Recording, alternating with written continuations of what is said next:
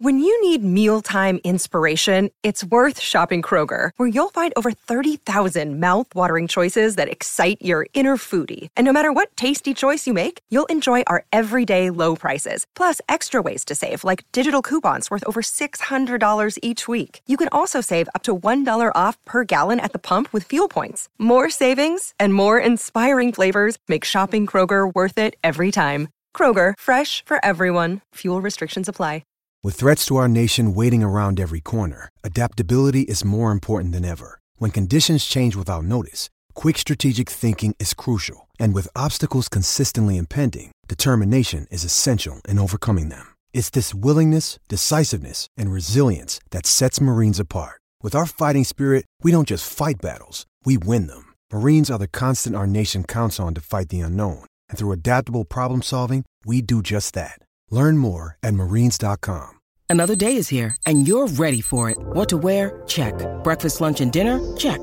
Planning for what's next and how to save for it? That's where Bank of America can help. For your financial to-dos, Bank of America has experts ready to help get you closer to your goals. Get started at one of our local financial centers or twenty-four seven in our mobile banking app. Find a location near you at bank of america dot com slash talk to us. What would you like the power to do? Mobile banking requires downloading the app and is only available for select devices. Message and data rates may apply. Bank of America N A, member F D I C. Pick up your phone while driving, and you might need to be picked up from work. Break the speed limit, and you could be breaking plans with your mates. Leave L or N plates off your car, and you could be left getting taxis for the next six months. So ask yourself, is it really worth it? Seven penalty points over three years will disqualify learner and novice drivers for six months. Steer clear of points and stay on the road. A message from the Road Safety Authority.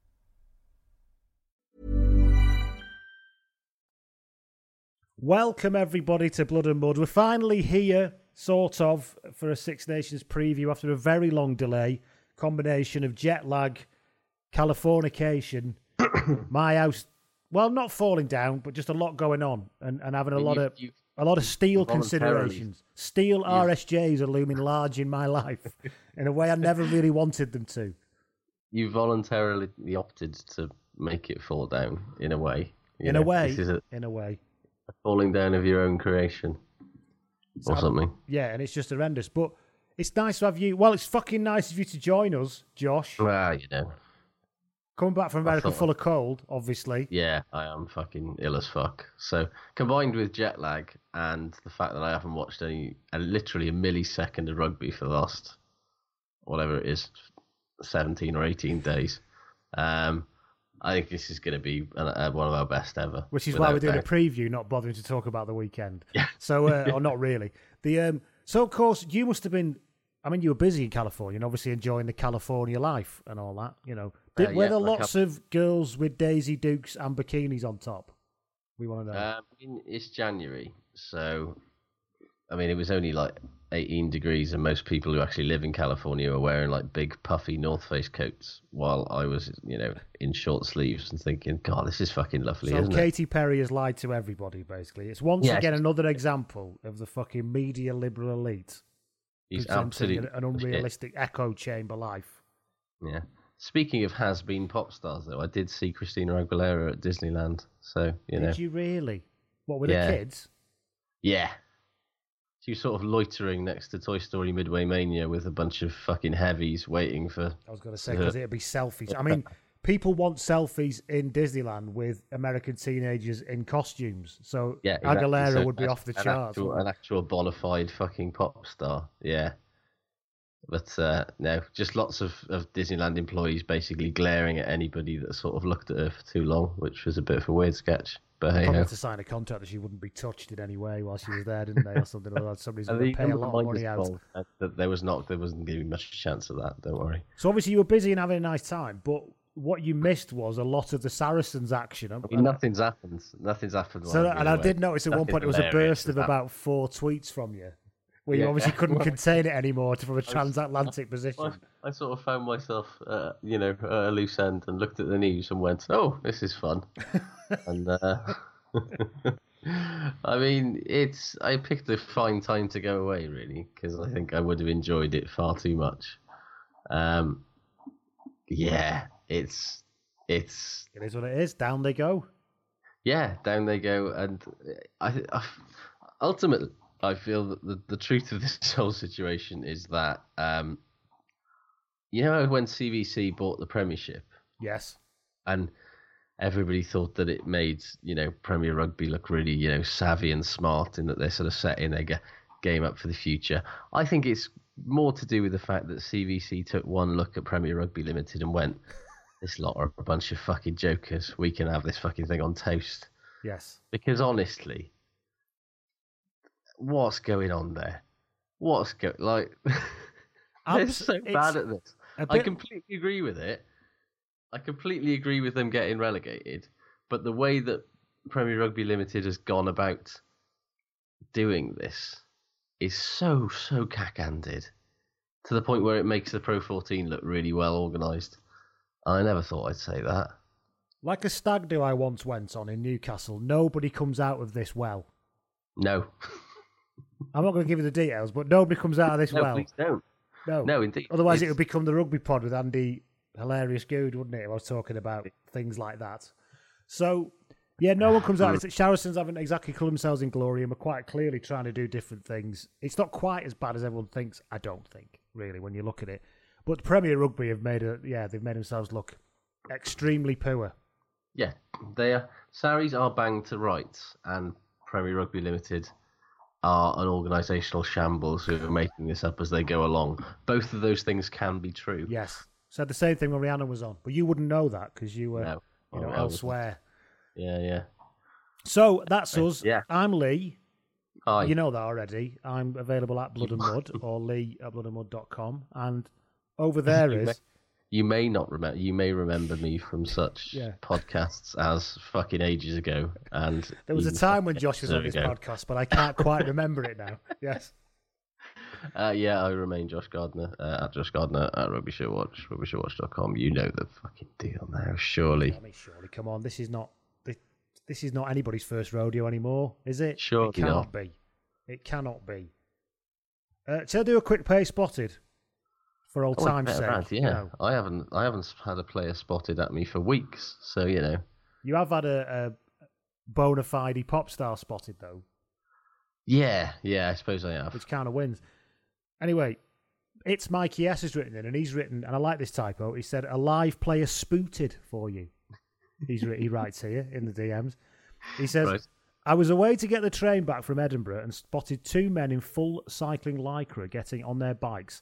To leave Waverley Station. One of these men was former Scarlet and Scotland captain John Barclay. No idea where he was going, but wouldn't envy him cycling in this shite weather here in Dublin.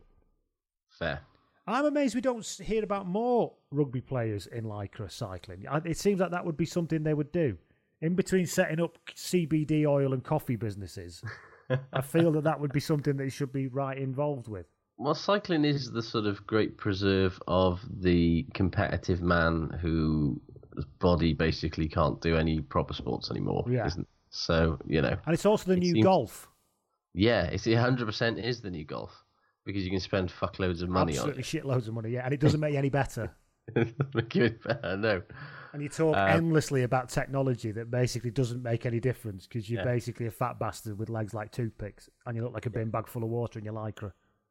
Well, that is the only difference between in golf. You know, I'm not saying that either outfit is particularly flattering, but you know, slacks and a polo shirt is a great deal more forgiving than it is. Like it is. Yeah, yeah. I, mean, I wonder why that is.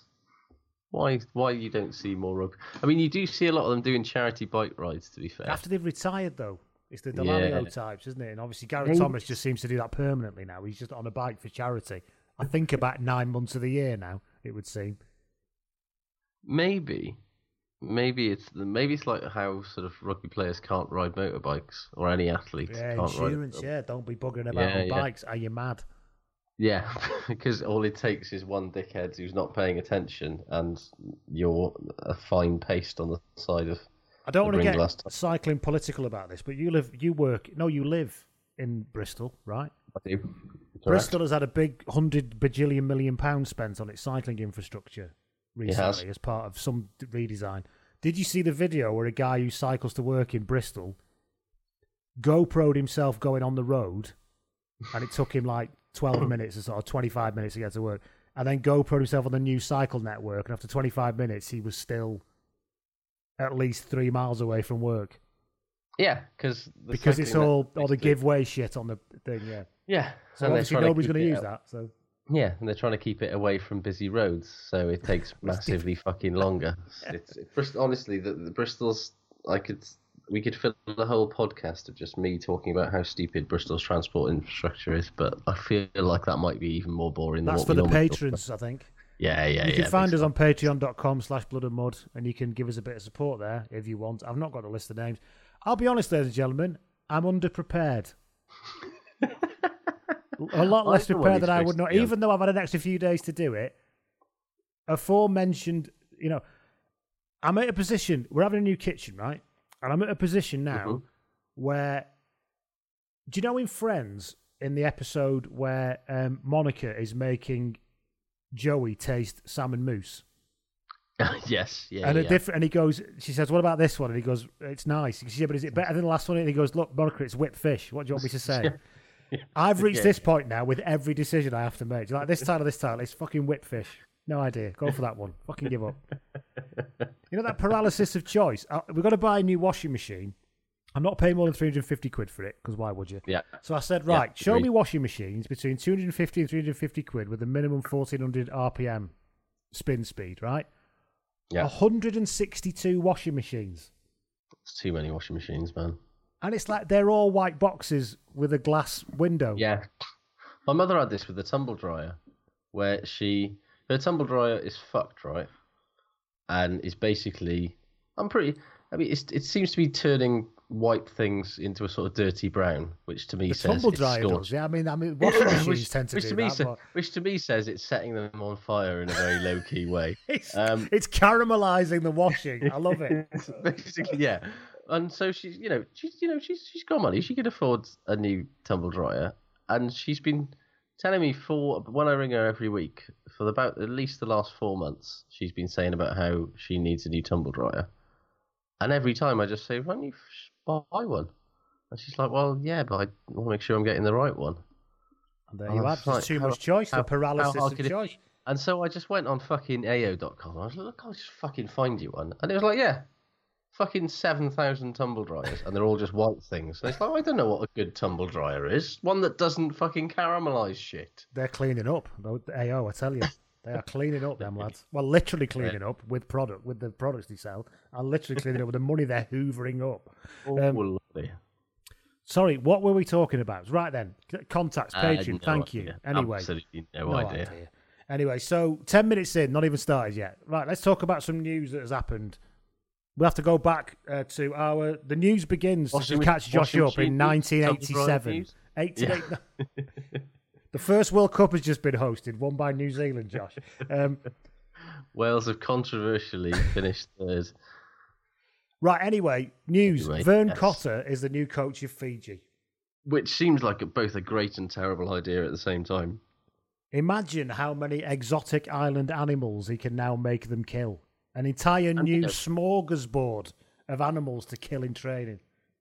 And also, you know, Fran- him sort of moving from Scotland, where those things were frowned upon, to France, where, you know, killing defenceless yeah, animals... Ideally torture them before you kill them. Exactly, yeah. That makes them tastier. But, I mean, I feel like, in terms of a sort of laissez-faire, do-what-you-want attitude, like, Fiji's going to be some next-level shit, you know? Like... They gave Ben Ryan a fucking village or whatever. Yeah. If Vern Cotter, like, I really want them to hunt some people. They'll probably be like... I think they draw I the mean, line at that gets, in Fiji, to be it, fair. I don't want to be casting that us, many aspersions. If, if it gets us to the quarterfinals, though. Yeah. I'm just saying. So desperate for Fiji yeah. for success. You know, what, who? who I, I'm just worried about what he's going to do with that level of power and authority. That's all I'm saying. I, it might I get a bit about... running, man. The climate. I've got a vision of him in a in a safari suit, which is mostly sweat patches, running training. Do you know what I mean? He doesn't look. He doesn't look like a man that deals with the heat well, does he? No, I, I think he'll be like... he'll be very ruddy faced with lots mm. of sweat patches. I'm guessing. Because I mean, he always did look like a man who He always did look like Most, a man. You're right. Well, he always did look like a man. It's true. Who just looked extremely kind of at home in his, you know, in the Scottish winds yes. and rain. Mm. It felt like he'd been hewn out of them, and that was his. Yeah, I'm not sure how he'll deal with like forty degree and one hundred percent humidity. No.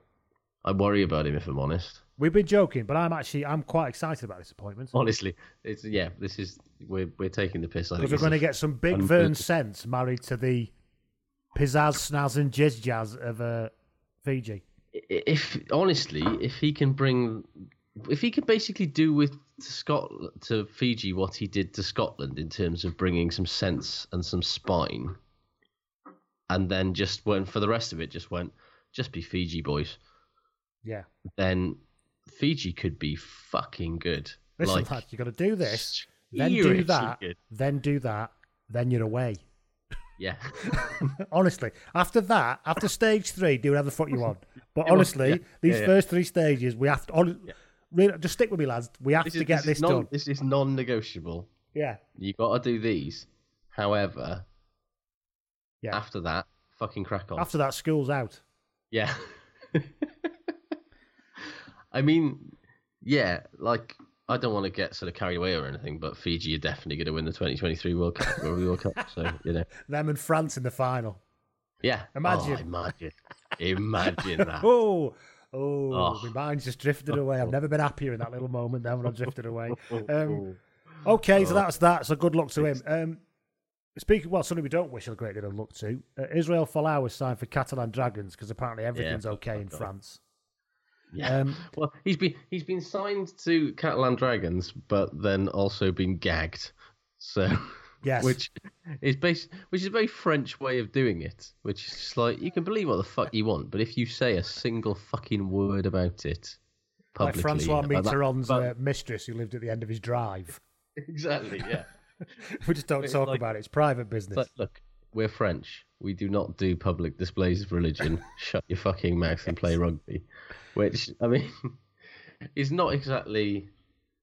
I mean, I'd still rather he not be playing rugby, but it, it's funny to me that he did all this fucking thing for his right to free speech and express who he is, and then the only way he's managed to actually get a fucking job is by going, yeah, all right, I'll shut so my fucking mouth. So it seems now, the confu- I mean, it's, as we've established previously, God's will is very confusing. God's will is for him to be highly paid to not be a Christian in yeah. public. God's will always seems to involve him having money, though. Isn't that, isn't that, yeah, isn't that amazing?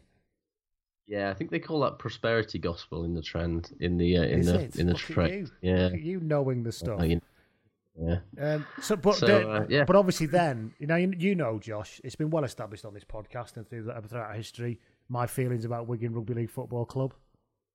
I mean, you're not a big fan. I've, no, I think I'll go as far as say I fucking hate them, and that's not too strong a word, right? And it is completely chippy and unreasonable, but that's just the way it is.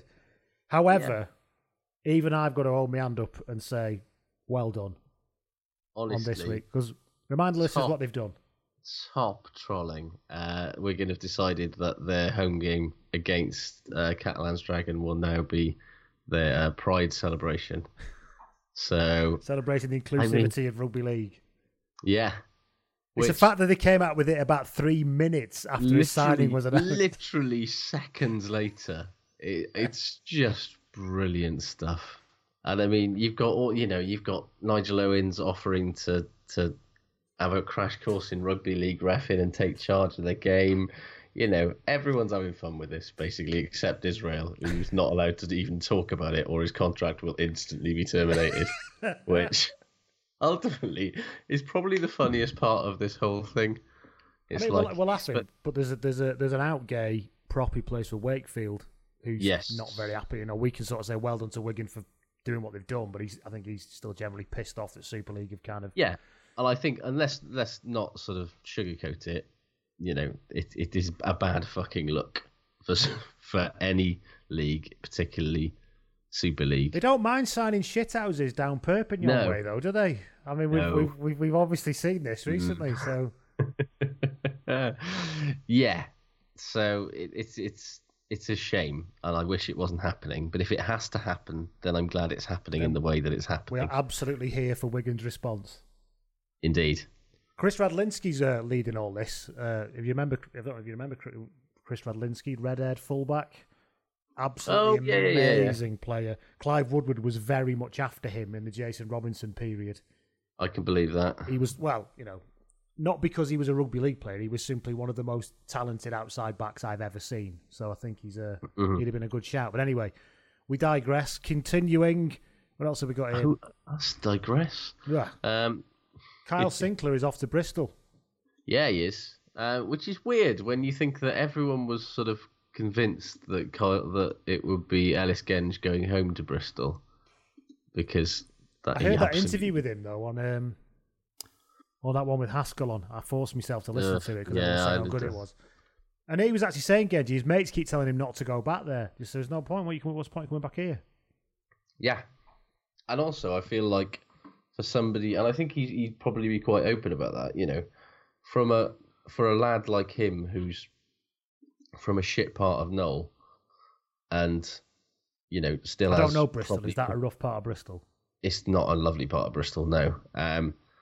And, you know, is probably still has a, a lot of mates in that neck of the woods who are a little bit fucking sketchy. From his point of view, he probably thinks, well, I'm going to keep my nose a lot more fucking clean and be a lot less surrounded by negative people here in Leicester, where I basically live with nobody. Like, I spend my time with basically just rugby players than being around all my old fucking mates who maybe are a little bit fucking...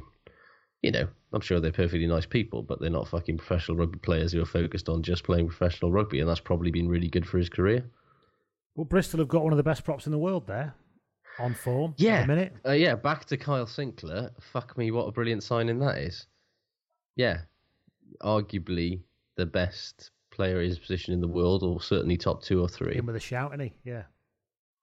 And the sort of player that Pat Lam...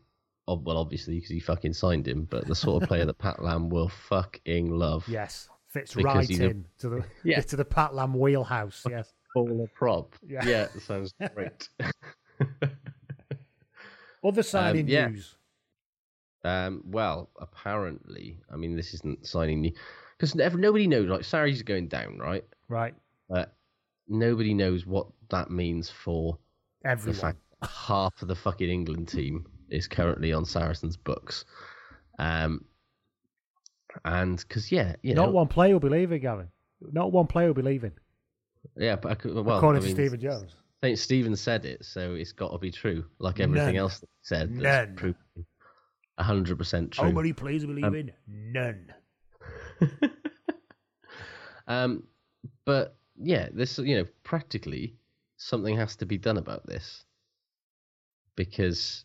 Surely Owen Farrell and Billy Vunipola and Maro Itoje and Mako Vunipola can't be playing championship rugby can't next year. Can't be playing year. Rotherham next year. On a fucking Lions year. Are Rotherham still in that league? I don't know. Don't know. Don't care. Because nobody else cares about the championship. No offence to championship fans, but, I mean, let's be real here. Even the R F U doesn't really care about the championship anymore. and And so, you know... Something's going to have to happen, whether it's players going away on loan, whether it's players going away permanently. It's it's a huge issue. So the talk is today that Leon in France are... Uh, I don't know why I said Leon in France, as if you don't know where Leon is, but you know... As opposed to as opposed to Leon in Lincolnshire, yeah.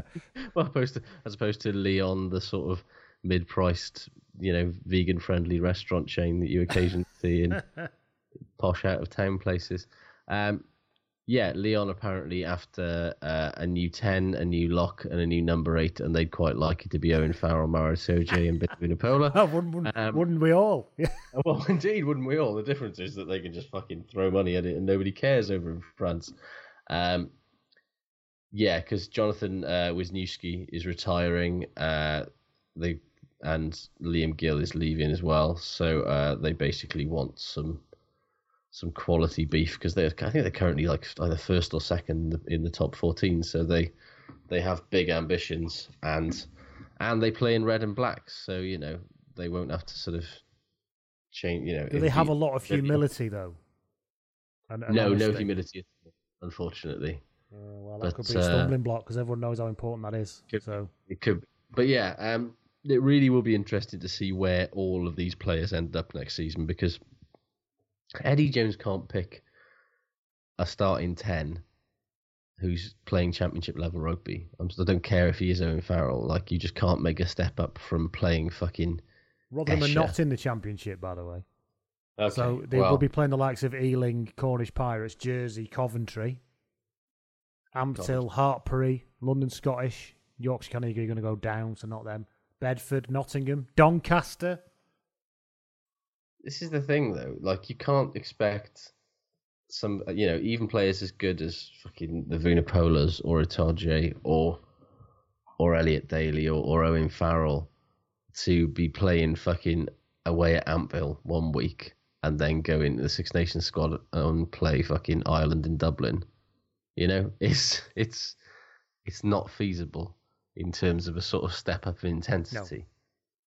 No. And so, yeah, something, you know, whatever any sort of hysterical Saracen supporting journalists might think, something they're going to have to go somewhere. And it'll be will really be interesting to see if they go on permanent deals or if they go on loans, because I think that will say a lot about what the long-term future of Saracens as a project is. Well, Stuart McCall's talking about a hard... It's not Stuart McCall. Mark McCall. Stuart McCall yeah. played for Everton and Rangers and Bradford City. Say. Mark McCall is saying that um, he keeps talking very euphemistically about hard resets and stuff like that. So I think he's fully expecting to have a totally new squad in the championship to build from, I think, realistically, year, year zero yeah. type thing. And the problem with Saracens' success uh, is that basically every player that plays for them, that plays well, almost instantly gets picked for England. And so even the sort of young players that they've got... Apart from Ben Spencer. Apart from Ben Spencer. Although, you know, he, he, it's not like he hasn't had a couple of cracks at the England shirt as well. You know, yeah, he's, he's... You look at the players that have come through, you know, even... Even this season, you know, Ben Earle's Ben Earle, looking yeah. like, you know, are they even going to be able to keep Ben Earle? You know, like, well, his agent will have something to say about it, won't he? Exactly, because his agent's job to get him the best deal, isn't it? So yeah, and most, you know, you look at their fucking current squad and you think Jamie George is fucking off. You know, Jack Singleton's, is he already off? You might I don't know, sure. But you know, um, you know. Reece Carey is not going to want to play championship rugby next season. He wants to be playing test matches for fucking Wales and potentially going on Lions to it, you know. All the old, you know, all the old boys, your Figallos, your Cox, your Michael Rhodes, your, you know, even somebody like Sean Maitland or whatever, they'll all be gone anyway, you know.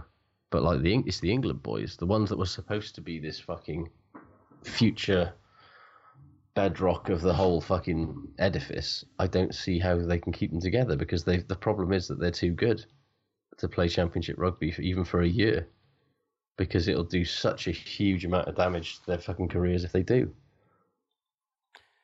Yes. Anyway, anyway enough about yeah. them. I can't talk about them mm. no more. I'm glad when it's all no. over. No, they they technically don't exist anymore, you know. Last so. one, Matt Sushima's off to Claremont, apparently. Yeah, he is. That's going to be fun, isn't it? Isn't Replacing it? Nick Ben... Replacing Nick Abandonen, who's off at the end of the season. Nick Abandonen, who is still there. Still slow there, Nick Abandonen yeah. is still a thing, everyone. How old is Nick Abandonen now? Oh, thirty-two, young, I guess. thirty-three years, I just had a look, yes. It's amazing. Remember when, the was it the last, the World Cup before last, where the, the Nick Abandonen hype was at its yeah. most feverish? He was um, a James Simpson Daniel cause celebre type, wasn't he? Every now and again there would be. He was, yeah. In a sort of a, a Stefan Armitage type. Speaking of Nick Abandonen and Stefan Armitage, actually, the uh, report in the rugby paper about everybody fucking off to Leon also says that um, the R F U is basically going to tear up the exceptional circumstances rule next season, because it basically oh, because feels... It's, it's exceptional circumstances. because it's, yeah, it's basically saying that, like...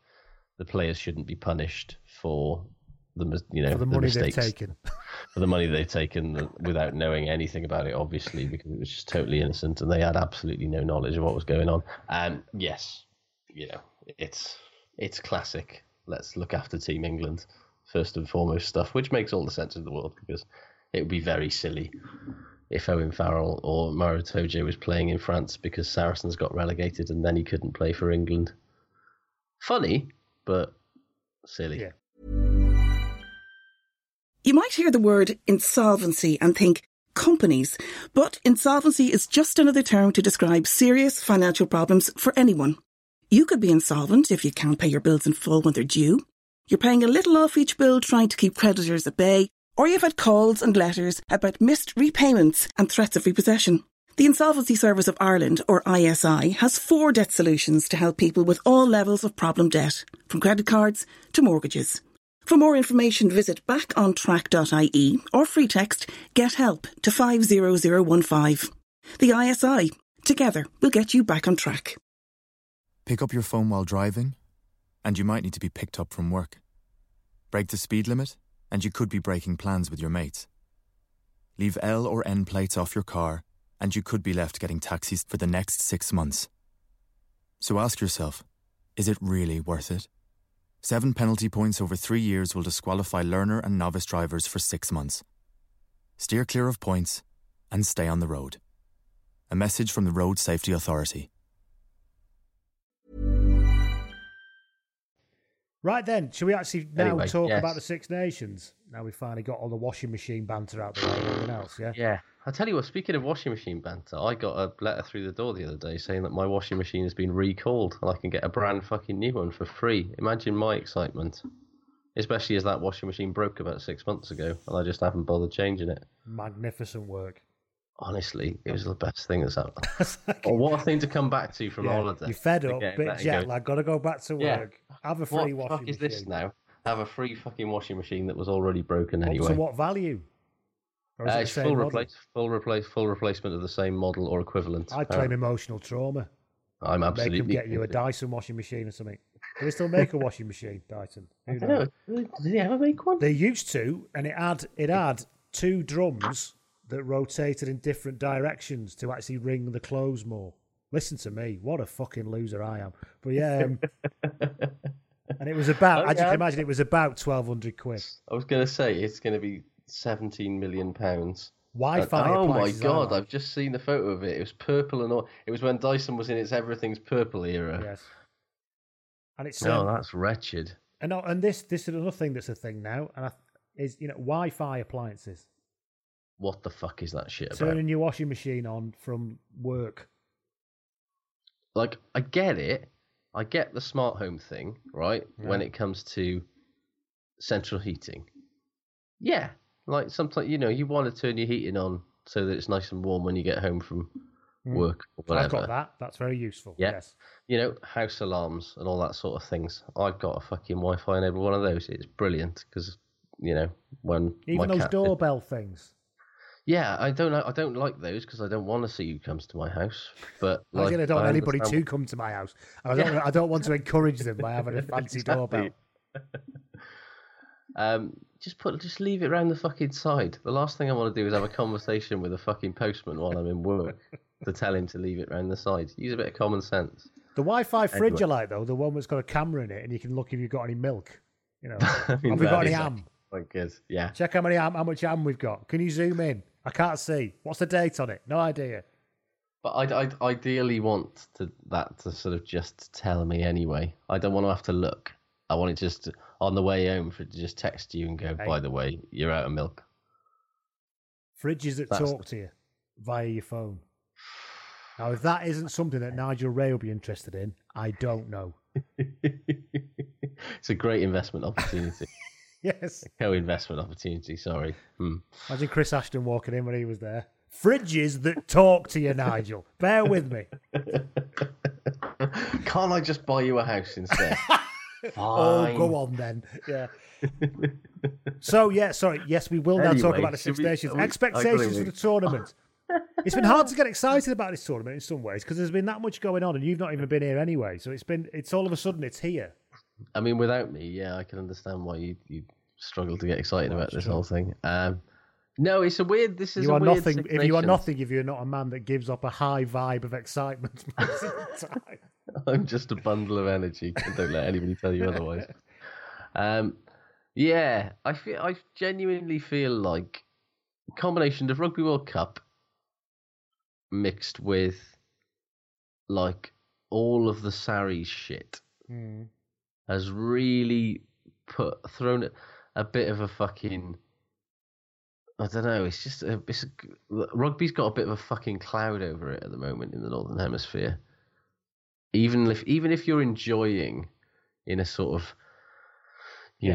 know, fucked up way, way. Yes. yeah, in a Schadenfreude kind of way, enjoying what's going on at Sarries right now. The reality that they, you know, have effectively been cheating the system and England have been directly benefiting from that, et cetera, et cetera, for the last three years at least. Just kind of, it doesn't make anybody feel good about rugby, does it? Even no, if not you're really. Nobody wants this, do we?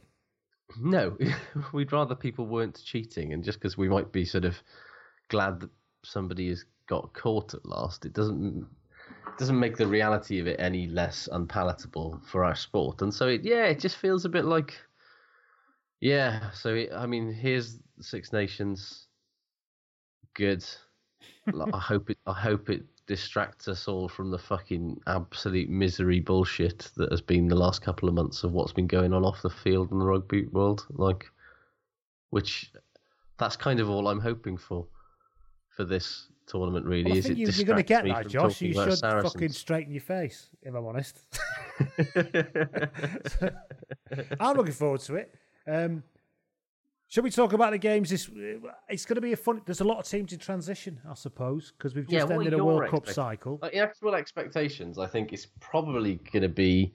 It'll either be one of the most interesting and open tournaments in years, or it's just going to be a fairly comprehensive procession for England to win it because they're the only team that isn't in total transition. Yeah, and that's kind of how I I, I can't really see it going either way.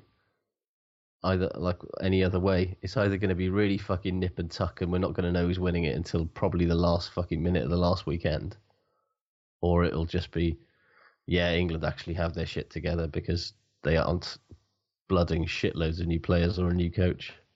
I want just some. I want some some more batshit, really, in a good way. I think, I think there'll be a few it, games yeah. this year that'll be a little bit fucking mad. I think yeah. Wales France could be a fucking mad, a complete and utter like lunatic asylum show. I think, honestly, I, I mean, what game do you want to talk about first? Like, for the well, yeah, I'm going ahead, but for this weekend, I was just, yeah, for the like, fuck it, let's talk about England France first because I really want to talk about that fucking French backline. Because I mean, come on, tell me that you don't look at that French backline and just. I mean, I've basically been rubbing my thighs ever since I saw that team, and I haven't stopped.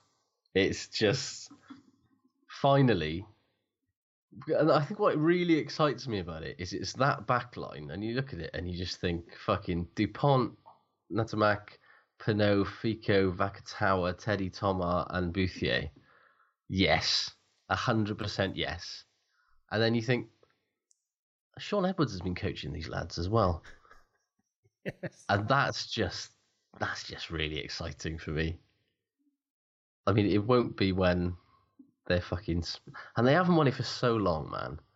It's been so long since France have done anything in rugby.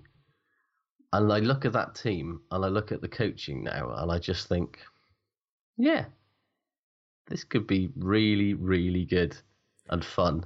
Just finish it off the forwards are, are by Marchand, who are...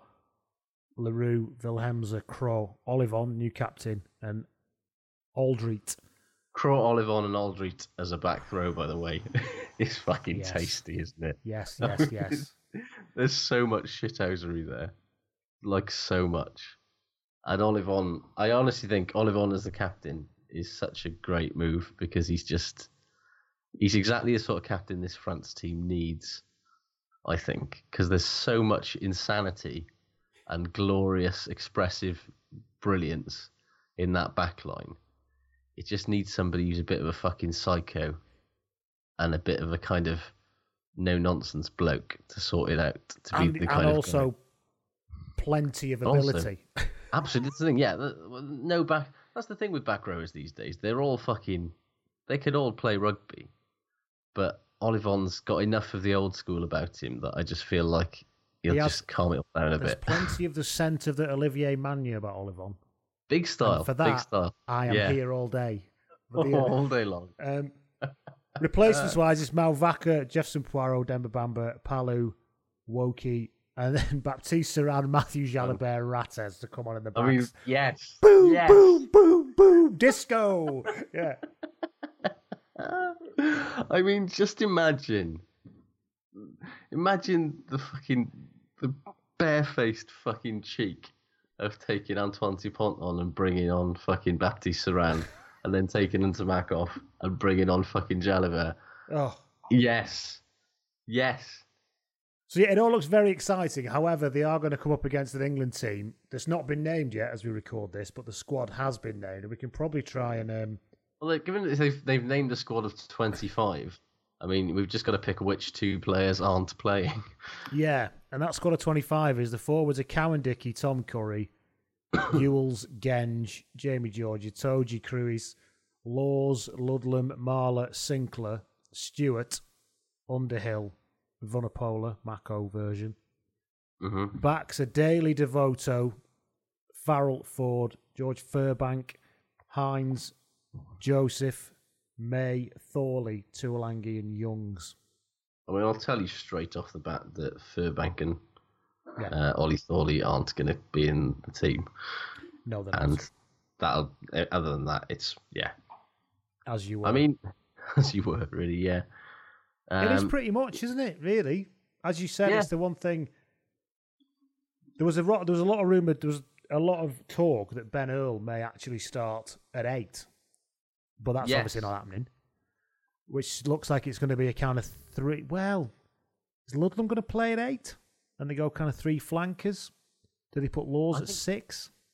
I think it's a Bray or a Itoje at six. You know, mm. it's it's it's a. I would say it's a brave man that goes to the Stade de France and plays a lightweight back row. You know, it's it's it's France at the end of the day. Even though that, I mean, that cap that French pack's only got eighty-five caps between them, and a lot of those are in fucking uh, are in Larue. Mm. They're very very inexperienced, but it's still France. They're still coached by well, they're still coached by Sean Edwards now, and also. Jones has also said, hasn't he, we're going to go there and smash the living fuck out of this. Well, he didn't say that, but he's effectively said he we're going to go did, and yeah. smash the fuck out of this, this inexperienced France team.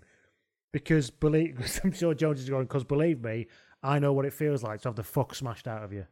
Because that's what happened in our last game. So basically, that's what's happening. Yeah, with, with, our, with our new we've forwards got some coach. Fuck waiting to smash out. Yeah. Us and, and Proudfoot are coming over to do some fuck smashing out. And you look at, you know, the players that they've picked, there's some, you know, there's a lot of big lads there. Mm. It's... The, we I know think what everyone always looks a bit do. small when you think, well, Billy's gone. So you think, well, mm. but actually, they're not small, the people who are left behind. They're just not quite the Billy not carrying quite thing. As big. Yeah, it's, it's, it's interesting, isn't it? I, we know what England are going to do, but... Not many teams have been able to stop them over the last four or five years, and it is asking a lot of that French pack, that very, very expe- inexperienced French pack, to to that's, really. But turn that's up assuming they haven't just got an entire plan that as soon as anybody touches the ball, it goes to Vaka Tower as fast as possible, and then we play from I mean, there. That certainly would be my plan. I mean, is Is there a better player on the planet right now than Vaka Tower? It's a, it's absolutely remarkable. Isn't and it? when you think, when you look at, I mean, realistically, unless they go the Ford Farrell ten twelve thing, which they may do, I think they may, and do then that. stick and stick Manu at thirteen. I mean, I would st- as good as Manu is. If I was Vaka Tower, I would think I'd be licking my lips at that. I, I'm much, much quicker than he yeah. is. I fancy and standing I, him up turning, and going. Yeah, yeah. I, I fancy his turning circle is not brilliant. Yeah, and yeah, if you, but you look at, I can't see Oli Devoto starting. So no, you know, it's it's, yeah, it's it's it's an interesting. It'll be interesting to see the specific makeup of that team, but I do think we know what we're going to get from England. The only issue is whether France can stop it. Uh, but I just, I honestly really hope that what we get from France is actually some fucking sense and some like a, like being a proper grown-up rugby team. As funny as it is when France are mental, if France just sort of took on the character of sort of well, they've been, two thousand six, they've been kind of, two thousand seven era France. They've that's, been kind of dull. They've been shit and dull, haven't they? They've been yeah. inevitably they've been inevitably crap generally, and also kind of dull and frustrating with it. At least, and quite often unfit as well. It's yeah, and I think that will cha- that will have changed now. Yes, big start. They might not be all the way there, but that will have changed. The conditioning did look better in the World Cup, actually. It did, and um, and they looked better. Like you know, they, they they came within you know a kick at goal of getting to the semi final of the Rugby World Cup. They. And to be fair, they, if you remember, it was the batshitness. It was it was. That's what un, that's what unsettled. It was Intermac going off at half time against Wales, which kind yeah, yeah, of ruined yeah. their game, really. Yeah, they we'll were never know now, absolutely but... coasting up until then. And yeah, it'll be really interesting to see if they can they can kick on from that, add a bit more structure, be a bit more solid. Def- you know, not that they've ever had too much problem being good defensively, to be honest, but not Edwards level solid. If they can be Edwards level solid in defence and France on attack, holy fuck! Set piece I worry about, and specifically the line out. So I just uh, yeah, I think we'll see. Yeah, we'll see. You, who are you going for? Um, England, to be honest. I'd like to see France spring an upset, but I just think England's. They were in a World Cup final a couple of months ago, and it wasn't without reason. Hmm. And they'll have a point to prove. England by seven, I'm saying. Yeah, I'm going to say England by twelve. Ooh. Don't think I don't know what you're doing. um, so... giving giving my, my genuine and, and unfettered opinion. uh, where are we going next? Do you want to talk about your um, team? Yeah, I suppose so. Just, um, yeah. So despite I mean, all advice and all sense, George North is playing thirteen this weekend. Yeah, I mean, I I get it. Sometimes you just have to, you know, when like you're a kid and your mum says, "Don't touch that, it's hot," and then you touch it anyway and it's hot and you burn like yourself. Homer when he's grabbing that toaster, ow, ow. Exactly. Wait, so, clearly Wayne Pivac needs to to see for himself that George North is not a thirteen at test level. Um. It's very frustrating because, honestly, one of the other things that happened while I was away was the hilarity of Nick Tompkins suddenly becoming Welsh. Yes. Which, honestly, well, well, a whole load of people suddenly becoming I, Welsh. I, la- I laughed for about three days about Nick Tompkins becoming Welsh.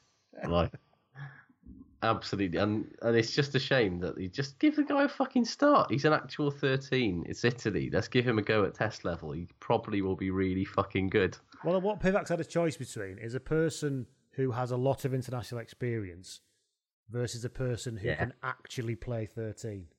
Mm-hmm. And that's what they've been trying to weigh up. And I get the thing, you know, like if you look over the edge of like a wall and you yeah. say, I'm going to jump off this, and somebody says, well, uh-huh. don't, because it's about thirty metres down. And he goes, no, no, no, it's not. It's about twenty metres down. If that. If that. But no, no, no, I think it's thirty. No, I think it's twenty. I'm jumping off it anyway. Either way, you're breaking both your ankles when you hit the fucking floor, aren't you? And I get the feeling there's a kind of argument about how good or, you know, it's a degree of how not good George North is at thirteen. But yeah. it's all a not good spectrum. So. I mean, I think the reality is that Pivac looks at what he wants from wings and what George North has done over the last year or so in Test Rugby. And he's gone, I need to find a way to keep this guy involved because he's an unbelievable athlete and player, but he's not a wing that I can use. No. And so if he's going to be playing for me, he'll be playing for me at thirteen. And, you know, and I think my first decision as the coach, big decision as the coach, just definitely should be to put my worst defender in the most fundamental defensive fulcrum in the entire team. Yeah, I mean, obviously I mean, he's plus, better at his job plus, than I will ever be. Let's be honest. On the plus side, Wayne Pivac and George North. twelve, so you know, what was that? Sorry, But on the plus side, Carlo Cacana's playing twelve, so you know it's not like Italy haven't given us a bit of a fucking handicap there. I suppose, yeah, there is that. There is that. Also, Tommy what, Allen and, and Carlo Cacana doing the Ford Farrell thing, but in a sort of our price, you know, smart yeah. price kind of way. The um, I suppose what we haven't talked about with the move of George is the fact that Johnny McNichol's making his debut, isn't he? So yeah, and and quite rightly so. It's, this is this is what I'm saying. It's like Wales currently have way too many good wings for George North to sort of sit sullenly out on his wing doing fuck all, which is kind of what he's done a lot of, or carrying hard into traffic. And they, I feel like everyone feels like George North needs to do something to sort of get back to where he is capable of being. But I don't think, you know, him playing thirteen and getting his hands on the ball more has not really seemed like it's been something that's worked for that in the past. I don't think it's going to be now. Apparently it's a thing that Grand Slams happen after World Cups.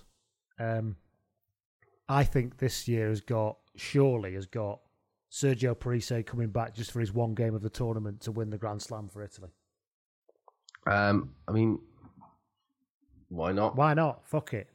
Everyone's saying about well, how, no, you know, the tournament needs something no, to spice it It'll up, be Sergio so. Parisse coming back for his one game of the tournament um, to lose the Grand Slam for Italy because Italy's back row is much better without him. My new favourite person, Lazzaroni, is uh, play is on the bench. He is, yeah. They've gone with a back um, row with uh, Negri, Pellegrini, and Abraham Stein. That's still yeah. decent, actually. Honestly, like, that Italy pack is no jokes. Um, and it's a great shame that Josh Navidi looks like he's going to miss the first three rounds of the tournament with more hamstring trouble. Um, but, I mean, I can, I cannot explain to you quite how happy it makes me to see the words eight Talibe Faletau written on a team sheet yes. for the first time in nearly two years. And then if you layer that onto the fact that next to it is six Aaron Wainwright and seven Justin Tipperidge. Justin Tipperidge, I do this. Rub- He's rubbing his hands together, ladies and gentlemen. He's um, rubbing his hands together. Uh, honestly, I, I, when I, I read it, because it doesn't feel like it's been that long, but it ha- it's been nearly two years since Faletau last pulled on a fucking Wales jersey. Can you believe God, that? Wow. Like, his injury heck is... yeah. yeah, he hasn't played for Wales since twenty eighteen. Wow. In the Six Nations was the last time he played for Wales. A proper full two years. Yeah. And it's... Everybody... I think we've forgotten how fucking good he is. You know? And understandably so. Well, I had, I hadn't, because you always know. But you kind of, you're not as, it's not as front of your mind. And of course, he, yeah, he plays exactly. like two games with Bath, and he comes out as a perfectly formed international level player again after a two year yeah. layoff. You know, yeah. there's no like slow plays, build up. Plays it's the just eighty, like yeah. is man of the match. Looks like a ta- he looks like a Lions player again yes. instantly without even missing a beat.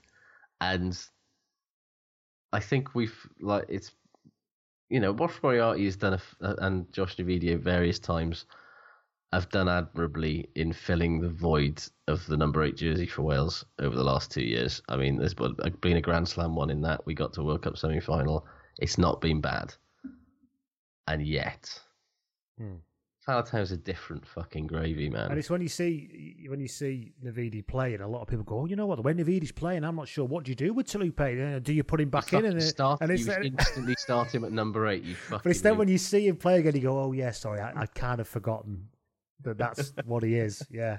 Yeah, and I really hope that he just goes and has a classic Faletau game and just does everything The, the Wales team, by the way, just to, just for completeness, is Lee Halfpenny at fullback, Johnny yes. McNichol, George North, Hadley Parks, Josh Adams, Dan Biggar, Thomas Williams, who I'm very happy to see starting, actually. Uh, yeah, Gareth Gareth Davies had a bit of a twinge, yeah. apparently. So, um, well, I mean, I, I you know, I, I'd like to see him starting I, anyway, I think, to be I honest. But yeah. think he's a better player, so yeah. Wyn Jones, Ken Owens, Dylan Lewis, Jake Ball, Alan Wynne, still there, Mumra, the ever-living, Aaron Wainwright, Justin Tipperick, Faletau, and the bench is Ryan Elias, Rob Evans, Leon Brown, Corey Leon Hill, Brown. Corey Hill, Ross Moriarty, and Rhys Webb. Wee. Jared Evans, fucking hell, there's some Hawaiian tropic shit going on on the bench there, isn't there? Reece Webb and Jared Evans. Woof. They'd be getting buffed up before they come out, the pair of them. And then oh Nick Tompkins. God, that must be the, the most uh, fake tan yes. nine and ten combination since Mike Phillips and James Hook played together. Yes. Good Lord. And then Italy, full team, is forwards first is Zilocci, B G, Lavotti, Zanni, Niccolo Canoni, Negri, Pelledri, and Abraham Stain, which, as you said, looks pretty decent. And it's then when bad, the ball comes out the back of whatever good work they do, it comes to the first three hands, first three pairs of hands it comes to, are Callum Brady, Tommy Allen, and then Carlo Canna at twelve. I mean, it's worth a try, I suppose, I, you know. So I'm looking I'm looking at... Uh, um... this team sheet on Rugby Pass. And I, I, we've spoken in the past about my their irritation special top with the, thing they the, the R P I fucking yes. Rugby Pass index. Like, out of one hundred, uh, would you like to know what Carlo Canna's R P I is? Is it less than thirty? No, it's not quite that bad. It is forty-seven, which is... Give me um, a comparison. I've never really looked at this in great detail. So what well, is... Hadley, Hadley Parks is sixty-seven. Right. Uh, Dan Biggar is eighty-two. Mm. Um, and so you yeah, want to be above. Martin. You want if, as an international player, you want to be above sixty, do you? Sixty seems about right. Yeah, sixty seems like average sort of international. Leaving player, aside the fact that this is all bullshit, absolute nonsense. You have to be above yeah. sixty. Yeah. Carlo Canna is forty-seven, and to be honest with you, he's recently risen. So. Um, I, I genuinely dread to think how bad it got. He I is mean, ranked, and I'm looking. I'm looking at it here. He's he's ranked one hundred fifty-six of one hundred eighty-three fly halves in the world, which is. And he's not even playing fly half. And, and and thirty-six of thirty-nine international fly halves. There's only three international fly halves who are worse than him. I've got to find out who this is. Who's worse than him? Oh, Kurt Morath, yeah. uh, Ben Volavola. No, uh, that Malgurdze, the Georgian oh, yeah. lad. And uh, uh, Latoumi Fasita. And, yeah. So, nobody good, in other words. Um, Actually, no, he's ranked... Sorry, Carl Canna's ranked below Kurt Morath. I've done that the wrong way around. So, yeah, Latoumi Fasita, Patrick Parfy, and... Uh, Sergei Inashukin, which is the Russian bloke, I believe. Imagine if Canna at twelve becomes a thing and then the England game rolls round and they go, and Eddie goes, I think I'm going to move Manu in one for this game. I think I'm just going to play Manu at ten. and, and Andy Farrell, I'm keeping Bundyaki at twelve this week. And I'm playing Robbie Henshaw at thirteen. And the Incredible Hulk at ten. And I'm playing Jack Ryan at fullback. Yeah, James Ryan at fullback. Not Jack Ryan. He's a bloke from Spy Books. James Ryan. Anyway, where were we? Yeah, so the back anyway, line, anyway. Sorry, yeah, let's give it its full picture. Is Callum yeah. Braley, Allen, and then you've got Bellini on the wing, Canna at twelve, Marisi at thirteen, Sarto at fourteen, and our Lord and Saviour Matteo Ranozzi at fifteen. Who will probably score a hat-trick, to be honest with you, because Wales hate playing against Benozzi and he loves playing against Wales. Bench-wise, Jaden Hayward's on the bench. I'm surprised Ben... Is Benvenuti injured? Why is he nowhere near this squad? Don't know. Don't know. Anyway, we'll find out. So there you go. That's that. Predictions. Um, I think this has got classic Wales Labour to unconvincing Six Nations opener written all over it. Um... So I'm going to say sort of Wales by about four. I think Wales will be up by about eighteen in half an hour, I reckon. I really hope so. I reckon this but, could uh, be one of them, especially since it's being played in Cardiff. I hope so. And if nothing else, I hope that Reece Webb and Jareth Evans come on at sixty minutes and it all just goes fucking swimmingly. Yes. Uh, right then. Lastly... Uh, Ireland-Scotland then, yeah. Ireland versus Scotland.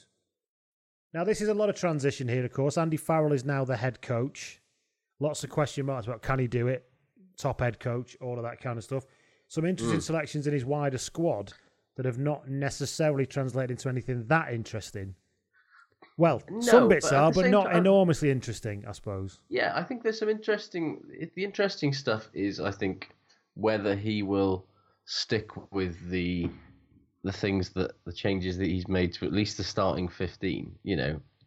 No Peter, you know, Peter Omani on the bench. Peter Omani's not playing big... well. There was there was no, a lot exactly. of talk beforehand saying he's, you know, if you're going to drop somebody... I mean, obviously, he's he's quite the Titan, isn't he? But...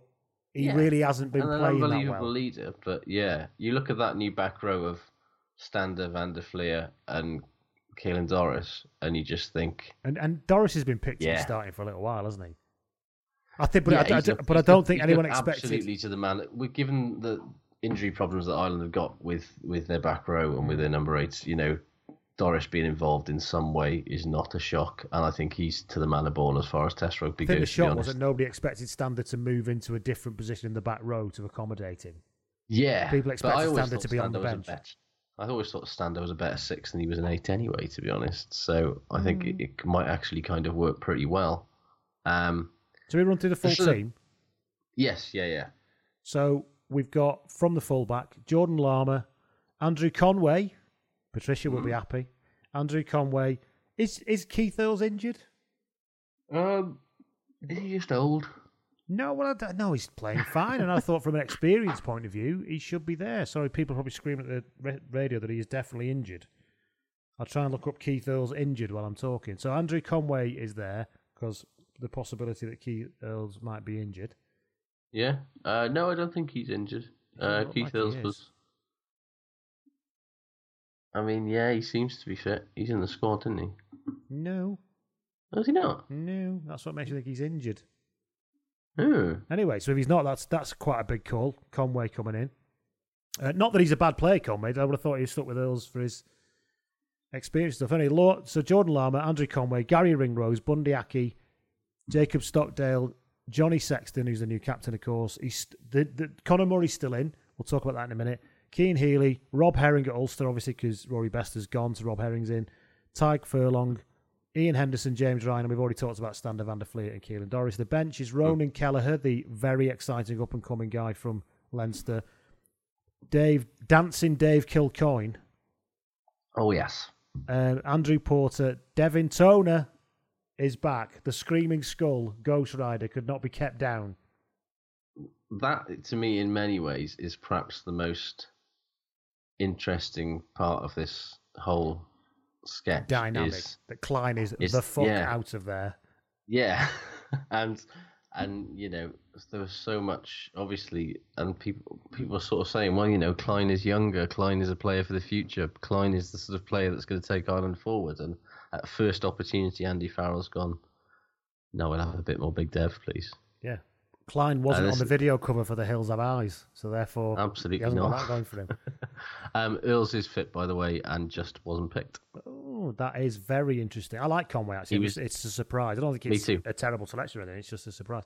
The rest of the bench, as we already mentioned... He was in the wider squad, yeah, um, but was cut down at the last. Omani, Cooney, Rossburn, Robbie Henshaw is on the bench.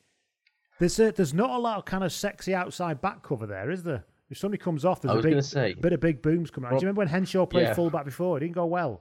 So didn't go well, did it? Um, yeah, it's it's. it's a, I'm not sure how what. Well, I can tell you exactly the kind of impact that Robbie Henshaw will bring off the bench, but it's it's kind yeah. of yeah, you know, it's not it's not like bringing Jordan Lama off the bench like they were doing last season, is it?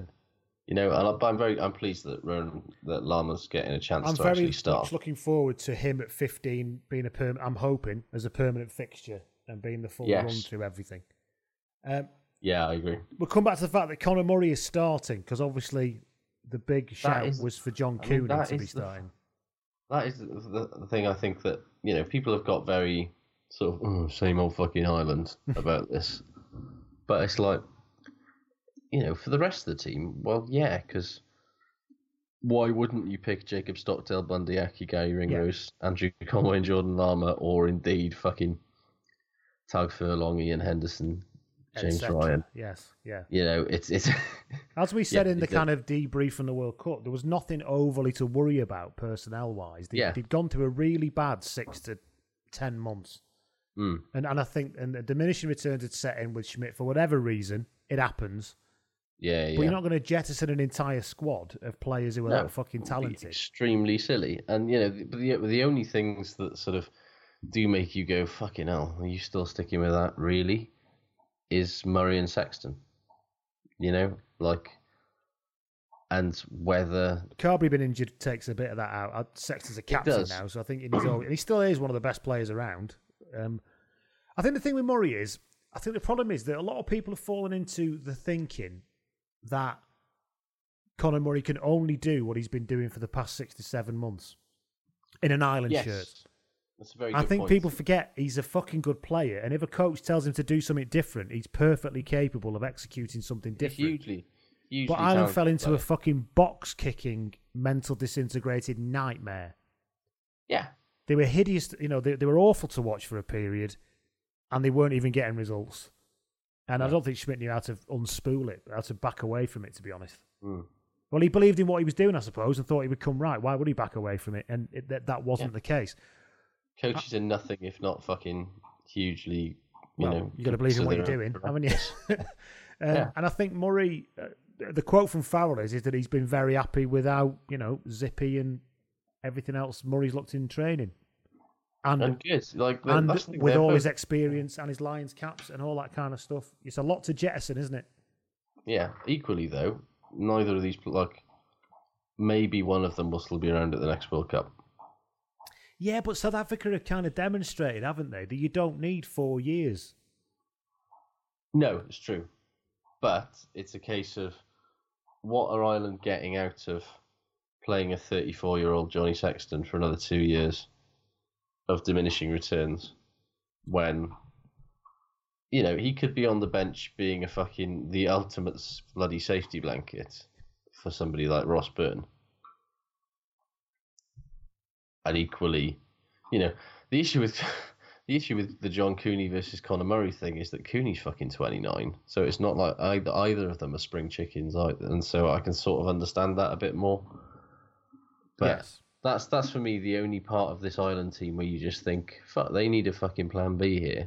Thing is, I don't look at Ross Byrne and think he's somebody you want to pin something on for the next five years. Not a bad no, player. No, no, yeah, it's a fair point. Like the Carberry's the... a better shout for me, but he seems to yeah, be. You know, Car- They call Carberry. me. They call me Mister Glail. Yeah, it's. But that was the same with, with Sexton a lot true. at the start of his career, you that know. Is true, and it's, yeah. Now that, he just plays with a... broken limbs. It would seem. He's, yeah, there's never yeah, a game where it doesn't on. look like something's hanging off. In a way, like it, it, well, every game has a joint Brian that bends O'Driscoll the wrong thing, way though. At some point. You know. That was the classic Brian O'Driscoll thing, though, wasn't it? It's like, and something that Alan Jones does a lot now as well. There's a moment in every game where he's very slow to get up, and everyone goes, "Oh no." And then he gets up and he's fine. I'm sorry, lads. I've splintered my pancreas. I've got to go off. I'll be, I'll be five minutes.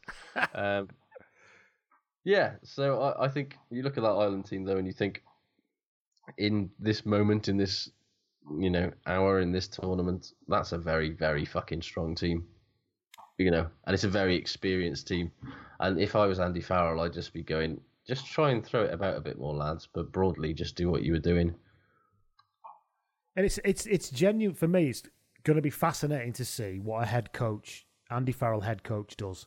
Because as much as there was lots of talk about how influential he was in the Lancaster regime and whatever influence that had on the mm-hmm. on the um, Sam Burgess stuff, he wasn't yeah. a head coach. He was he was a defensive guy, you know. So yeah. and a lot of people are assuming because he's this kind of, you know, leader of men, straight talking northern sort of guy who obviously has he's a disciplinarian and all that kind of stuff, that yeah. he's going to have this very simple game plan. I'm not so sure that's the case. You have to remember that when he was playing, and he played most of his, you know, everyone always makes his point, he played a lot of rugby league, he played in one of the most vibrantly attacking clubs you've ever seen. And he was yeah. a very vibrantly talented player with the ball in his hands. I know we didn't see that in Union, but I don't, you know, and all the coaches he will have worked for. Phys- he was basically physically shot by the time oh, he turned up. He was, yeah, he was tied together with paper mache and fucking was lashed together with tape, basically. But he was, um, yeah, and he'd lost all his pace. But I mean, he didn't have a massive amount of pace, but he'd lost whatever pace he had. So it's going to be, I don't know, but it's going to be really interesting because we've never seen him, have we? as a head. I'm trying to think. He's not been a head coach anywhere. He's been parachuted no. in. He was parachuted into Munster as a consultant, but that was mostly to work on their organisation and stuff like that. He's never, ever had that level of total unfettered responsibility before. No. I think that's really interesting to see how he deals with that. Of being the, not just being the man that sort of quietly, you know, the power behind the throne, whether, you know, whether you believe he was that or not under Lancaster, you know, the sort of quiet man at the side that's sort of exerting a lot of influence is a very different thing to being the man in the spotlight that has to answer the hard questions when you lose. What it would be funny is if he's put an absolute ban on the Sexton run around. That's what I, that's what I want to see. If he spent the entire first three weeks of his training, every time he goes to do it going, you can stop doing that right now. No. Yes. Eventually, they're going to stop falling for it. Yes. We have a new pattern, and it involves not doing that. Anyway, we'll see. So, yeah, Indeed. So that's what I'm generally interested about. So it's hard to call how this team's going to play, really. Um, they are at home. No, because, I mean, you've got they've got Mike Catt uh, doing things. Yeah, this, yeah. Although he didn't do much of that, I mean, Cat, did he? But, no, um, it's, it's sort of weird. It's like is, people are going, "Ooh, my cat," and I'm going, "Ooh, my cat." If I was an Irish yeah. fan, I'd be genuinely looking forward to this. Well, I am yes. looking forward to it as a rugby fan, but if I was Irish, I'd think, you know what, I quite fancy, I quite fancy Sexton kind of being managed out over the next two years and having a good fucking two-year run at the next World Cup. So you can find a new way of not getting out the quarterfinals. Yeah. I mean, if I was Andy Farrell, I'd sit down with Sexton and go, look, you you and me both know you're not going to make the next fucking World Cup, but you might make the next Lions tour. Hmm. You know, even at thirty-six, that is a fucking, it's a big ask. But you might. You know, you're hmm. a good, you're a fucking good enough generationally talented player that you might. So... give me two years of you being fucking really good, and we'll see if we can get you off on a Lions tour and you can, you know, go off into the sunset wearing that red jersey. But you have to sort of help Ross Byrne and you have to help all of these players that are coming through to basically take up the mantle when you're done. Mm. And, which I assume he's doing anyway, but yeah, it's uh... which I assume he's doing anyway, yeah. But like, it, as you say, you know, if they can get two good years out of him, two years where he's fucking motivated and excited and playing good rugby and playing, you know, not not within himself, but not trying to, you know, understanding the limitations of what his body can do now, and just being an excellent fucking on-field general, which he is, you know, superlatively good at. Ireland could be very good for the next two years. Really very good. I don't think it was anything like... even though that result was terrible against New Zealand, I don't... Oh, it was. I've said it before, I'll say it. They are nothing like as bad as that result suggested. Oh, no. And I think that this could be something to look forward to for Ireland. It's quite, it's quite often a case in a World Cup or in a post-World Cup year that the team that has fucking stunk the place out... quite off, has a good old off. rinse down. Well, exactly, yeah. has has some points to prove when it comes to the actual Six Nations itself, and I feel like Ireland this year might be that team that just are going to are determined to show that they are not as bad as the last twelve to eighteen yeah. months has demonstrated them to be. And if there's anybody who can make them realise that they have no choice but to get fucking better, it's Andy Farrell. So exactly, we'll see. Um, Scotland, Scotland. What's going on there then? Oh my God! Should we talk about the continuing misadventures of, of Finn Russell first? Where Ooh. the fuck is Finn Russell right now? Well, yeah, Dubai Where apparently. Is Carmen Sandiego? No, Finn Russell. Um, yeah, man, what a weird fucking sketch this is. Like. So let me get, because I I've obviously been following this from afar, right? Mm-hmm. So he turned up. He played for Racing on Sunday before the first squad meet, or this last Sunday. Before the first squad, before, before the first squad meet. meet. Yeah, he joined a bit so later. For, yeah, he came. He, he he left. So he played for Racing in Paris on Saturday on Sunday afternoon. He then joined up with the squad in yeah. Edinburgh. Which can't, at the earliest must have been sort of six, seven o'clock. At the earliest, yeah. Gets there at the earliest, probably later. Then at ten o'clock, he's having a few beers in the bar, and they tell him to stop having a drink, and he won't. And then he refuses. He was never supposed to be training on the Monday because he played on the Sunday. And then there's some rumour that he was so naffed off he had a beer with his breakfast or something, didn't he? To yeah. kind of make a point, which is a wonderful bit of fucking... Which is a wonderful bit of patience. Fair play. I kind of feel like I'm a little bit on Finn's side in all this. In that, like... If you knew, if you just played a game of rugby like less than six hours before, and you just want to have a couple of beers to fucking calm down, and somebody comes in and says it's ten o'clock, you need to stop drinking and go to bed, and you were never going to train tomorrow anyway because you weren't expected to, and you didn't really have anything to get up for. I think what they're saying is that doesn't that doesn't really matter because team because rules hashtag, and curfew hashtag and values. And, every, and nobody's bigger than the team and all that kind of stuff. But the reality is, though, Finn Russell is much bigger than this team. Um, and yeah, uh, do you know what? In some ways, yes. And there's always been examples in every sport of a certain sort of maverick talent who you have to manage a little bit differently. When um, Kevin Keegan had David Ginola at Newcastle, yep. Ginola got really bored with training. So Kevin Keegan would kind of take him to one side and they'd just do like headers and volleys and keep you up for about three hours and just run round cones and just generally have a bit of a laugh together. Because he saw that's how you keep him happy, and then he goes out Saturday yeah. and does fucking David Ginola things. Yeah. Um, I'm still not so sure from a Scotland... So I, that's what that's the kind of thing I think people talk about when they say about managing something like Finn Russell differently. I'm still not so sure from a Scotland point of view. He's got enough in the bank to be fucking round like this.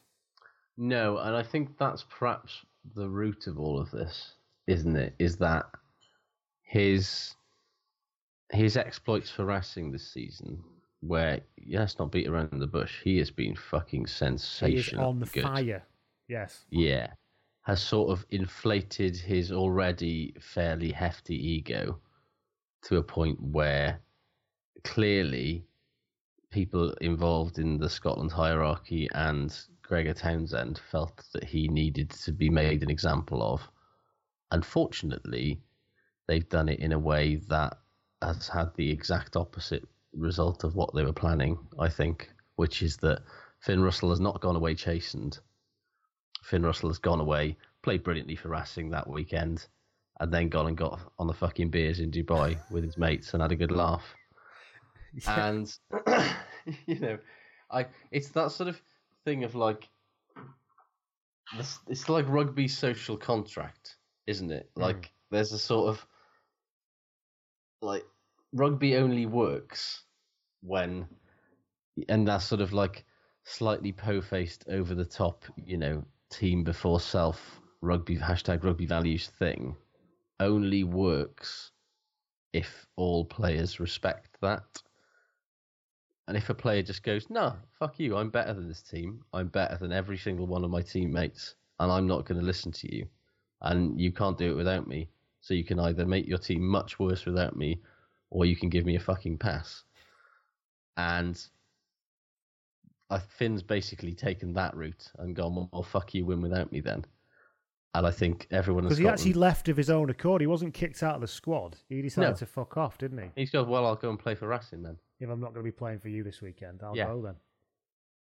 And there's some rumours that, that it's it's Hogg as a new captain flexing some muscles around discipline and what he expects and all that kind of stuff. Don't know how true that right. is, but I've, that sort of somebody ventured. Uh, actually, a listener got in touch about this. Max Traley D M'd me and he said, um, there's lots of opinions about this. He said, but however, there's more to this. It started with the, the S R U's total shit show involving Finn's father. I mean, I did wonder if there was any relation yeah. to that whole thing. Then frustration. Because, yeah. Then there was frustration over the style of play that came to a head in that Calcutta Cup game last year that, yeah. that they came roaring back in. That frustration led to Scotland's best best rugby of the past eighteen months in that game. Uh, Russell did that with years. the Russell did that with the backup of several players. You know, it was a kind of mutiny in the camp sort of thing. So what does Townsend do? He makes a conservative selection for the World Cup squad. It includes ageing Seymour, Barkley, one-dimensional Harris, Taylor. It's a bit unfair on Taylor, I think. But uh, starts ponderous Greg Laidlaw, and frankly, the result the result was terrible. They'll never have a forwards play, so they need to have a different approach, and you can't make it... W- and the thing is, they need Russell for that, and I think what he's effectively saying is, this is kind of Gregor Townsend's fault, because he doesn't know what he's doing. Um, it certainly doesn't reflect well on Gregor Townsend that, you know, the best player that Scotland have. And let's be honest, one one of their most talented players that they've ever had, in terms of sheer ability, is, you know, is effectively being ostracised from the squad in this way through, you know, whether whoever's blame it is, I don't think it really matters, but I don't think this would happen under Eddie Jones or under Warren Gatland. You know? No, I don't I think, think they'd that, let um, it go this far. And I think that, I think any team is ultimately, I suppose, an outcomes game, really, and I think that mm-hmm. they should have at least let him come back for his first training session. And yeah. if he looked off the pace and arrogant and not right, then they could have said, right, this is fucking it now. You fucked around Sunday, you didn't do this, and now you look like shit in training. This is not on. But to kind of just go, you will, I just, I don't know, it doesn't make much sense to me.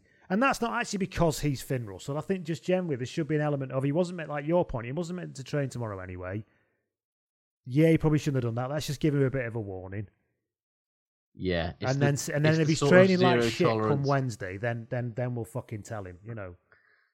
It was these. It's the zero tolerance approach combined with sort of making it all very public and sort of seemingly looking like they want to sort of get into a bit of a war of words slash P R war with their own fucking best player the week before the Six Nations.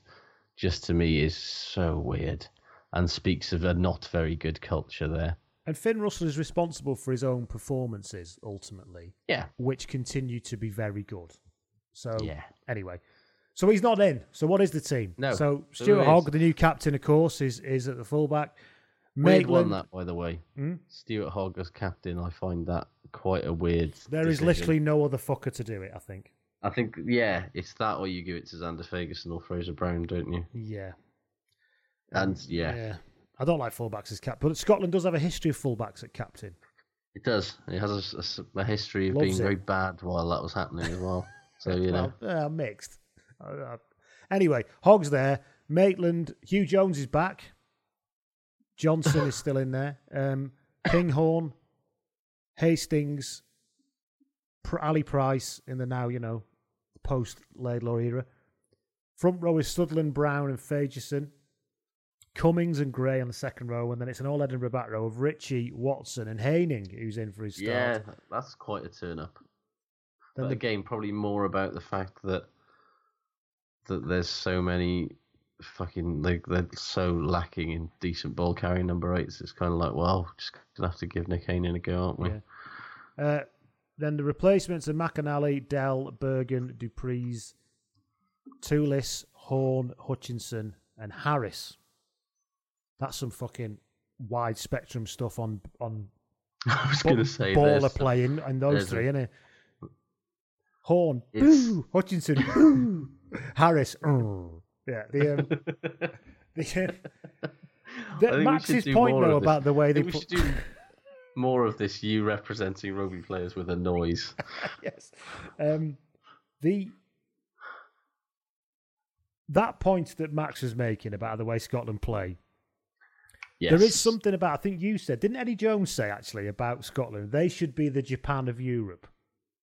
Yeah. They should work yeah, fiercely on high tempo and fast skills, and yeah. that's what they should do, because you can't manufacture, they don't have that factory that South yeah. Africa have, that produce these yeah. terrifying fucking monsters. They're not England. They can't just go raiding the Southern Hemisphere and Pacific Islands to find big lads. You know, they've got to... um, no, yeah, you're like... that. He, he was entirely correct. Like, Scotland do not have a fucking vintage crop of forwards at the moment and haven't for quite a long time. And just be real about it. Except... And I, I kind of feel like... That's, you know, we, we talked in the World Cup about, you know, is is is he any good, Gregor Townsend? Yeah. Um, I don't think we... the, ju- the jury's still out for me, Clive. It's as extremely, a... extremely still out. And I, I just feel like there's a a way that Gregor Townsend wants to play that is not... And it's not that it's not very attacking and very exciting, because I think it probably is, but it requires but more... But according to all reports, that wasn't the case in the Calcutta Cup. It was the players going, right, fucking stop what you're trying to make us do. It yeah. was apparently, apparently, this is what happened in the two thousand one Lions, wasn't it? They just took it off Graham Henry because what he was trying to get him to do was shit. So they went, right, yeah. you're not fucking making decisions anymore. We're taking responsibility for it. But exactly, it's that it's it's. So does Townsend? Yeah, people always assume because Townsend is who he is, and I suppose at Glasgow, but that he's got he will be this wonderful all singing, all dancing thing, and I'm not sure. I don't know. I'm not sure. I'm. Well, when you look at, you know, particularly that whole England's fucking Finn Russell fallout situation, like his, when it comes to Test rugby, his instincts seem to be a lot more conservative than they were at Glasgow. Mm, yeah, true. And there is something about the paralysis at the very top level. Look at Lancaster, wonderful coach. Yeah, yeah. Totally yeah. fucking paralysed by the by what it meant to be the top guy. yeah. Which bring you know brings us back to what we said about Andy Farrell earlier. You know, he's never been that top guy before. It'll be interesting he'll to see how fine. he reacts. He'll be. I'm sure he'll be. Um, he's not going to be paralysed by anything. Um, not even bull tranquilizer. But like, yeah, it's it's it's interesting. And you know, I always come back to the whole sketch with Townsend that you know he basically got this job because in a sort of classic middle manager way of going, promote me or I'm leaving. And that's not a brilliant situation for any head coach to come into a sports team, I don't think. Very S R U though, isn't it? It's a, like the chief exec now. Give me a million yeah. pound, I said a million pound or I'm leaving. Okay. Talking to yourself okay. in the mirror. You know. Yeah. Yes, I will give you, you that. You, you know stick around, yeah. You fucking earned it. um, and yeah, so that's kind of the sort of the cloud that's always hung over his abilities for me. And I, I think this is going to be a very, very important Six Nations for him to say, you know, if it goes badly, I think he'll be gone. If he can, I think if he continues to look like a squad where there's division and a squad where, you know, Finn Russell is basically, you know, ostracized or marginalized and, you know, the whole thing feels... You know, his fall feels very Walesy, if I'm honest. hey, let's the... go on. He could be gone, and Jim Mallander needs a job, doesn't he? So, oh no, he's there yeah. now, isn't he? Isn't he in Scotland now, Jim Mallander? Probably. I haven't been keeping track of him. Did he drive there in bare feet? Or very good. Um, yeah, I, I just, yeah, I, th- I feel like if this is a bad Six Nations for Scotland, Townsend will be gone. And unfortunately for Scotland, both Vern Cotter and Dave Rennie now got better things to do. So I'm not sure where they go. You know, presumably it's Richard Cockrell gets the call next, which I'd be interested in. I'd be interested in seeing Test match Test level Richard Cockrell, wouldn't you? Yeah, that would be a good shout. I mean, I'm not sure oh, no, how he's he's, di- he's director of rugby. Oh, he's managing the director of rugby now. Hmm. Okay, I must have missed that one. Bless him. Yeah, so, you know, there's there's people that are in positions yes. that are clearly clearly there in case, you know, in case of emergency, break glass and Jim Mallander appears. Um, the break glass option is Jim Mallander. Fuck me. You'll have a word of that, don't you? But it it's... all of a sudden, you know, even after a disappointing World Cup, you know, it wasn't quite that fucking bleak. But this whole Finn Russell situation has sort of turned the whole pallor of the thing into, oh, could this, you know, if things, if he, they lose a couple of games on the bounce here, he could be done and dusted in very fucking short order. So how's this game going to play out then? It's in um, Dublin. Do you, do you remember the World Cup? I do remember it. Pretty much oh, yeah. like that. Oh, yes. well, well, yes, when Scotland was sort Scotland of turned into a fine paste. Minutes. Yes. yeah. Yes. It's... As I said, I think you come back to I don't, I don't think they're going to, you know, Ireland are going to win this game. I think they're going to win it by about ten points, I think. But uh, the um, the I do think there is something about Scotland picking a game plan and sticking to it, because at least then it'll be something for the fucking fans to watch. I don't know. And I, that yeah. sounds really patronising, but I just think there's a kind of... You can keep trying to do the game that they, they have done in patches, and it's just not working, and it's just hideous to watch, and you end up getting powdered, or you can... Um, have a bit of fun out there, lads. You can do a Japan, basically. Yeah. The issue I've got with Scotland doing anything in this game is I just am unconvinced by Adam Hastings as a test match fly-off. Like, yeah. I just... I just don't... I don't buy it. I'm happy to be proved wrong, but I don't buy it. Yes.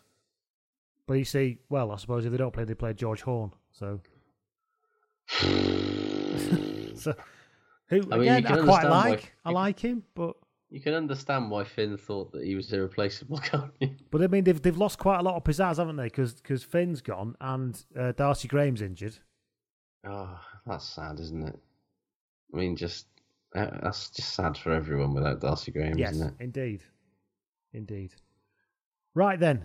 So there you go. We think I was going to win that one. We've been going on for a very long time. That's because of the half-hour yeah. fucking tumble, tumble drive Washing chat. machine chat. Yeah, yeah. But you know, me and Josh, have not had a chance to catch up with this stuff. No, we've got to get these. Do you know things what I mean? Out. We've got to get You're this out somewhere, haven't we? This. Oh, of course, should we say we think it's going to win the Six Nations before we go? Yes. Or did we say that? Did we say that at the start? No, we didn't. Can't remember. Who's going go to win on. the Six Nations, Josh? Um. Um. Ah, do you know what? I don't think there's going to be no Grand Slam. I don't think. I think that the Blues are at home this year, aren't they? Yeah. Is it? No, I can't remember. And it, you know what? I've got sneaky suspicion Ireland might do it.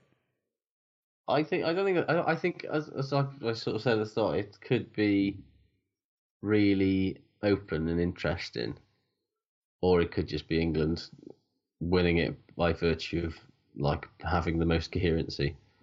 If England and, play the way they did in that World Cup semi-final, it's kind of all over for most people. Agreed. To be honest, to be honest with you, if England play it as like they've played at any point in the last five years, and with the exception of that weird eighteen months where they were quite bad, um, yeah. I think really with you know they've got Wales at home, they've got Ireland at home. There you go. Yeah, I, sorry. I just think that's it's, it's either going to be an England slam or it's going to be a very very tight. One, and I'd love to see France win it. I genuinely would. I'd like just. I want to see Sean Edwards' face with a big, massive cockerel on his chest holding a trophy. Yeah, and a beret. You know he's got one. You know they've given him one. Yes. Yeah. So there you go. Then let us know yeah. what you think. Uh, sorry about the delay, everybody. Thanks for sticking with us, but it's been a, a rare Indeed. old week, and uh, we will be back. I'm on the Guardian this weekend. I'm still waiting to hear what. I'm definitely Ooh. doing France, England. Um, and I, I, they're asking me to do the player ratings afterwards. So I'm, the open comments on that, so I'm about to get an absolute fucking world of shit about that. So, um, and I don't know what I'm doing Saturday, but obviously I'm hoping it's the Ireland game. I'll be honest, no, no offense, but uh, uh, no, I'll take whatever I'm given. But uh, I'll speak to you all. You know, come and join me on there. If not, we'll speak to you all next week when Indeed. we'll all be a Take bit care. more together. Take care, everybody. Take uh, well, fingers well, crossed. Take care, everyone. Ta-ra. Bye.